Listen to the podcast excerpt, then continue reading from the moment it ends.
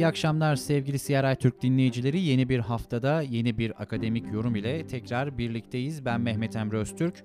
Bu haftada her hafta olduğu gibi gündem konularının akademik yansımalarını sizlerle birlikte paylaşıyor olacağız. Evet, koronavirüs salgını gündemde yerini korumaya devam ediyor. Koronavirüs tam bitti, aşılar geldi, ne olacak derken Sağlık Bakanlığı tarafından açıklanan tablolarda artışlar söz konusu. Konuyla ilgili açıklamada bulunan Sağlık Bakanı Fahrettin Koca, riskli mutasyonlar sınır tanımadan yayılıyor. Ülkemizdeki İngiltere mutasyonu 196 oldu. 2 Güney Afrika, bir de Brezilya varyantı ile karşılaşıldı. Yeni mutasyonların görüldüğü ve vakaların yeniden artışı geçtiği bu günlerde tedbirlerden taviz vermeden mücadelemizi sürdüreceğiz. Vaka sayısının yeniden artışa geçmesi daha fazla dikkatli davranmamızı gerektirmektedir. Hareketliliği artıracak, bir araya gelmeleri, toplanmaları sağlayacak her türlü ortamdan uzak duralım. Kapalı yerlerden özellikle kaçınalım ifadelerine yer verdi. Sağlık Bakanı Fahrettin Koca açıklamalara baktığımız zaman ülkemizde hızla yayılan İngiltere mutasyonunun 196 rakamlarına ulaşması gerçekten daha fazla tedbirlere, daha fazla sosyal mesafe önlemlerine ve maske kurallarına uymamız gerektiği anlamında bir sinyal veriyor. İki Güney Afrika bir de Brezilya varyantı görülmüştü. Bu da çok önemli bir nokta. Çünkü her iki varnasyonun da normal virüse göre daha hızlı yayıldığına dair bilimsel makaleler mevcut. Bu yüzden sosyal mesafe kurallarımıza ve hijyen kurallarımıza uymaya devam ediyoruz. Maskesiz dışarıya çıkmıyoruz. Kapalı alanlarda çok fazla durmamaya özen gösteriyoruz. Çok zor olmayan bu kurallara uyduğumuz zaman aslında mücadeleyi kazanmış olacağız. Yine konuyla alakalı alanında uzman bir isim Üsküdar Üsküdar Üniversitesi Tıp Fakültesi Dahili Tıp Bilimleri Bölüm Başkanı Profesör Doktor Tayfun Uzbay konuyla ilgili CRI Türkiye önemli açıklamalarda bulundu. Ama öncesinde güzel bir Mustafa Sandal şarkısıyla araya gidiyoruz. Birlikteliğimiz müzik arasından sonra tekrar devam edecek. Evet sevgili CRI Türk dinleyicileri akademik yorumda birlikteliğimiz kaldığımız yerden devam ediyor. Ben Mehmet Emre Öztürk. Koronavirüsle mücadele kapsamında kamuoyu bilincinin en önemli nokta olduğu uzmanlar tarafından uzun süredir dile getirilen bir konu. Ancak kamuoyu bilinçlendirmesi yapılırken nasıl bir yöntem izlendiği ve hangi yöntemlere başvurulursa yanlış bir bilinçlendirme yapılacağı konusu ise ayrı bir akademik başlık olarak önümüze çıkmış durumda. Bu konuyla ilgili Üsküdar Üniversitesi Tıp Fakültesi Dahili Tıp Bilimler Bölüm Başkanı Profesör Doktor Tayfun Uzbay bizlerle birlikte. Evet Sayın Uzbay bu konu hakkında çok fazla sorumuz var ama ilk olarak sormak istediğim soru şu. Koronavirüsle mücadele kapsamında kamuoyunu bilinçlendirmek için akademik çevrelerce ne gibi adımlar atıldı ve atılan adımlarda ne gibi yanlışlıklar ortaya çıktı? Şöyle bir sıkıntı bence çıktı ortaya. Halkı, evet halkı bilgilendirmemiz gerekiyordu bizim. Ve e, ana akım medya ve çeşitli medya kanalları çok fazla e, Covid-19 konusuna yer verdiler. Burada hiçbir sakınca yok. Yani önemli bilim insanları çıktı, her alandan bilim insanı halkı bilgilendirmeye çalıştı. Ancak bunun tabii şöyle de bir yan etkisi de ortaya çıktı. E, kongrelerde tartışılması gereken ya da bilim insanlarının kendi aralarında tartışmaları gereken, halkın kendi ilaç veya aşı okur yazarlığıyla çok iyi anlamayacağı konular halkın önünde tartışılınca önce halkın kafası karıştı bir kere bu bir. İkincisi şöyle bir devirde yaşıyoruz. Yaşadığımız devirde Google'a ne sorarsam bir cevap alıyorsun. İnsanlar Google'a girdiler, aşı sordular, aşı geliştirme süreçlerine baktılar. Faz ne demek ona baktılar ve orada okudukları şeyleri yorumlamaya çalıştılar. Yorumlamaya çalışınca kendileri bir uzman olmadıkları için bunlar teknik konulardır. Ben şimdi bir inşaat mühendisinin alanını okuyabilirim. Yani bir yerde bir ev yapmaya çalışırken e, bir takım şeyleri okurum. Ancak bir inşaat mühendisi gibi, bir mühendis gibi bu konuda yorum yapamam. Bazı konular e, bilirsiniz o teorik bilgi kağıt üzerindedir. Teorikle pratik uyuşmaz lafı buradan gelir. Sizin teorik bir bilginiz vardır, bunu pratiğe dökersiniz. Bu bir uzmanlık meselesidir, uzmanlık alanıdır.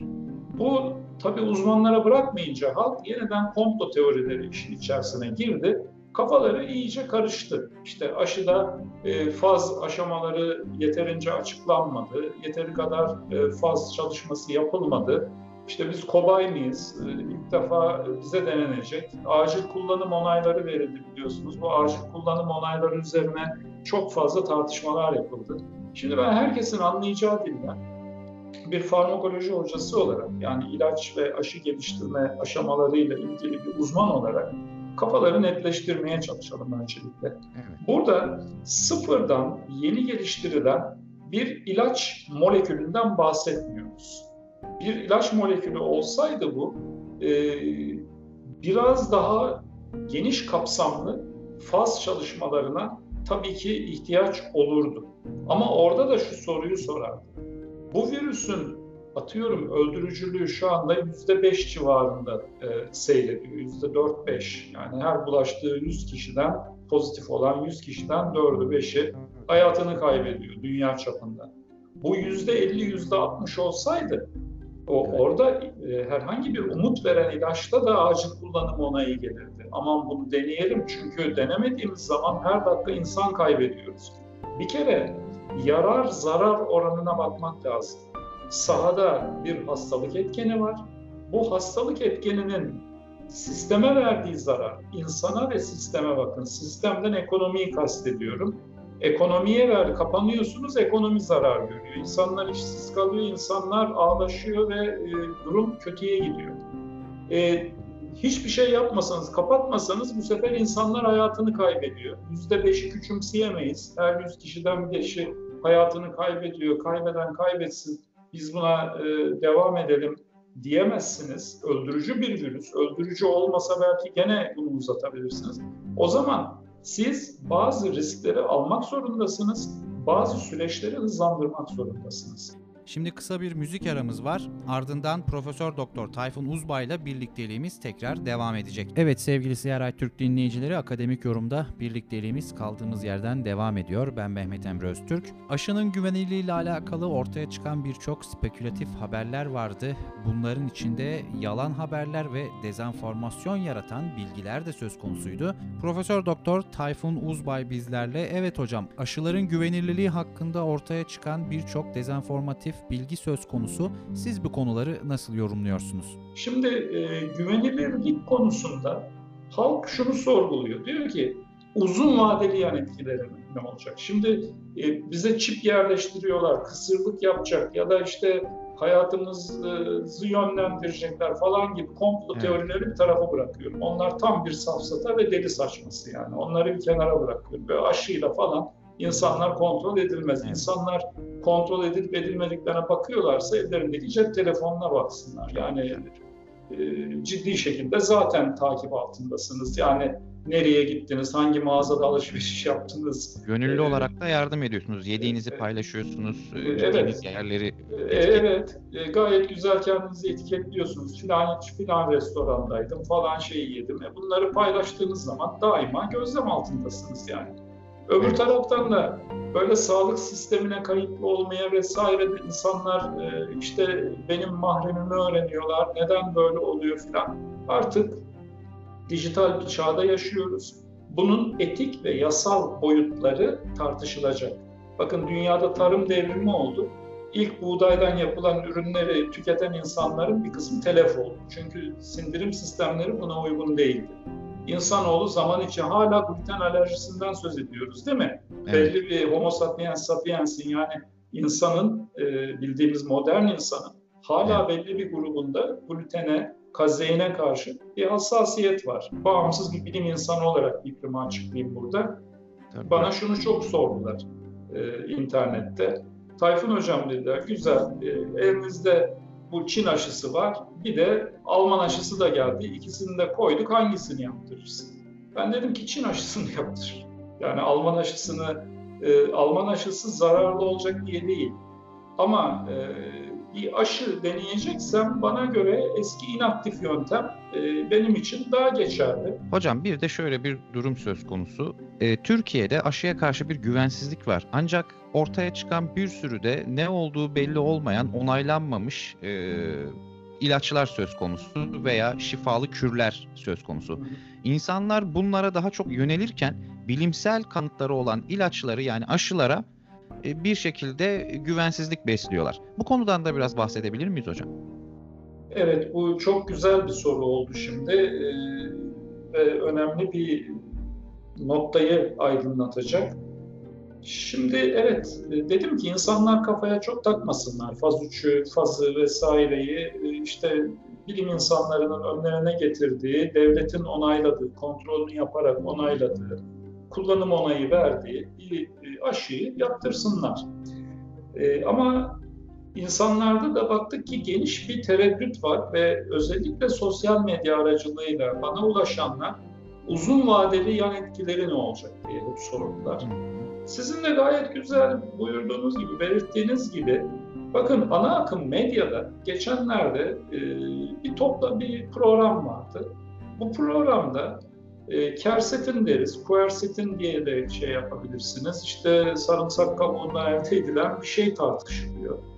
E, bunun östrojen reseptörleri alıcıları üzerinden öz, e, meme kanseri olan ve meme kanseri sonrası ameliyat geçirmiş falan insanlarda bir takım olumsuz etkileri olabileceği veya daha etkisiz olabileceği ile ilgili, kanama riskini artıracağıyla ilgili bazı bilimsel veriler var. Ancak insanlar bunu mesela çok merak etmiyorlar. Gidiyorlar eczanelerden veya eczane dışı alanlardan, hatta internetten birçok içinde etken madde olan ürünü sipariş veriyorlar ve bunların doğal, bitkisel ve zararsız olduğu varsayımıyla bunları kullanıyorlar.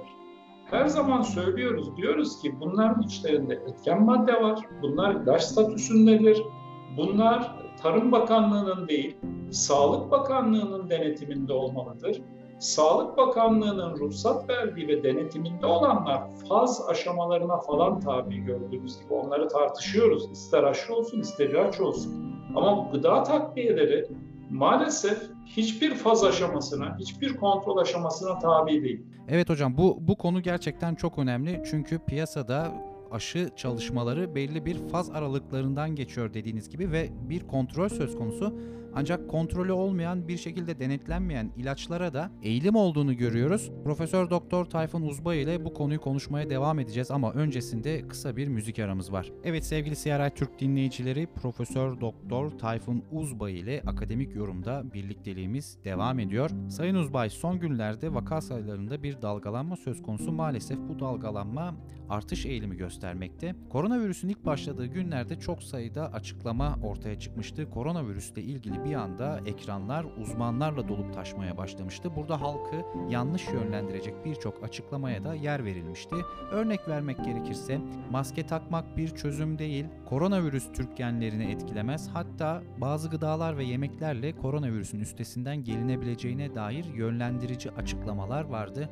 Ancak bunların son günlerde bize yaşattığı tabloda ortaya çıkmış durumda. Siz bir bilim insanı olarak maske konusunda, sosyal mesafe kurallarında ve hijyen konusunda vatandaşlarımıza ne gibi önerilerde bulunursunuz?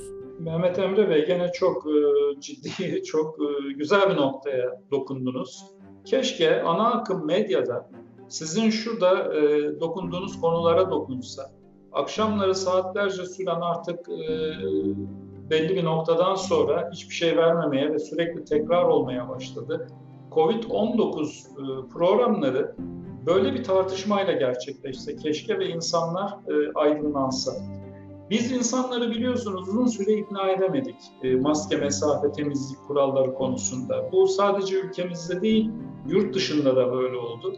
Bunun en büyük nedeni dezenformatif bilgi veren, hatalı bilgi veren akademisyenler oldu. Tırnak içinde akademisyenler diyorum. Çünkü bu tür bir bilgiyi halk e, başka bir birinden alsa bu kadar etkilenmez. Ancak bunu adının önünde profesör titri olan, doçent titri olan veya hekim olan ya da eczacı olan herhangi birisi bunu söylüyorsa halkın bundan etkilenmesi son derece doğal.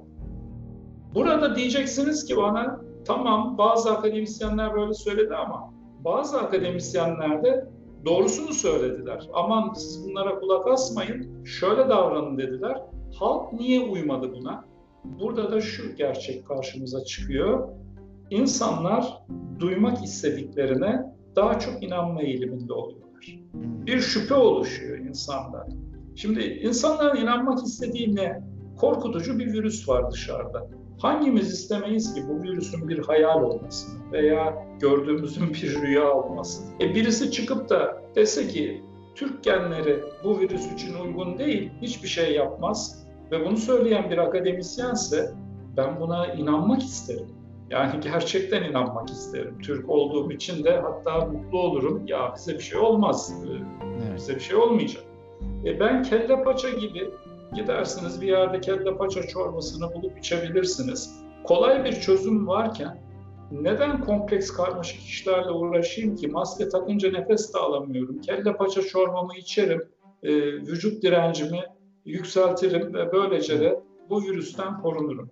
Bunu kimler dedi? Bunu maalesef akademisyenler dedi. Ben burada tırnak içinde halkı da uyarmaya çalışıyorum. Diyorum ki bu dönemin hani az önce söyledim ya yeni bir devrim oldu, dijital devrim. Dijital devrim bize ne getirdi? Bilgiye çok hızlı ulaşma şansı getirdi. Herkes bilgiye ulaşıyor. Bakın günümüzde dijital devrimle birlikte pik yaptı ki üniversite mezunu cahillere sahibiz şu anda. Yani cehaletin alanı çok genişledi çünkü ulaştığımız bilginin doğru bilgi olup olmadığından emin olamıyoruz. Büyük bir bilgi kirliliği var. Bu bilgi kirliliği çok hızlı yayılıyor. Algı yönetimi yapılıyor. Post-truth dediğimiz kavram var. Ee, işte o post-truth, bakın Amerika'nın başına neler açtı. Trump'ı gönderene kadar Amerika'nın göbeği çatladı. Görüyorsunuz yani Amerika'da olan olayları da. Ee, ben buna cehalet bilimi diyorum. Yani akademisyen eliyle hatalı bilginin, bu akademisyen ya popüler olma arzusunda oluyor ya da akademisyenin başka bir amacı oluyor. Ya kitabını satmak ya kendine bir alan açmak. O yüzden de e, bu cehalet bilimi konusuna dikkat çekiyorum. Modern zamanların, dijital devrimin en önemli yan etkilerinden bir tanesidir. E, cehalet bilimcileri halkı maalesef olumsuz etkiliyorlar. Aşı karşıtlığı yoktur Türkiye'de. Türkiye'de şu anda aşı kararsızlığı vardır. Sebebi kafalarının cehalet bilimcileri tarafından karıştırılmış olmasıdır. Doğru bilgileri net yaklaşımlarda halka iletmek gerek. Artık devir e, her akademisyeni dinleme devri değil, etik e, davranan, gerçekten alanının uzmanlığını hak eden ve toplum sağlığını önceleyerek topluma doğru bilgileri veren e, kişileri dinlerler. E, bu çok daha e, kendileri açısından, kendi sağlıkları açısından çok daha iyi olacak e, diyebilirim. Kıymetli görüşlerinden ötürü Profesör Doktor Tayfun Uzbay'a teşekkür ediyoruz. Bugün de akademik yorumda bize ayrılan sürenin sonuna geldik. Gelecek hafta aynı saatte tekrar görüşmek üzere. Hoşçakalın.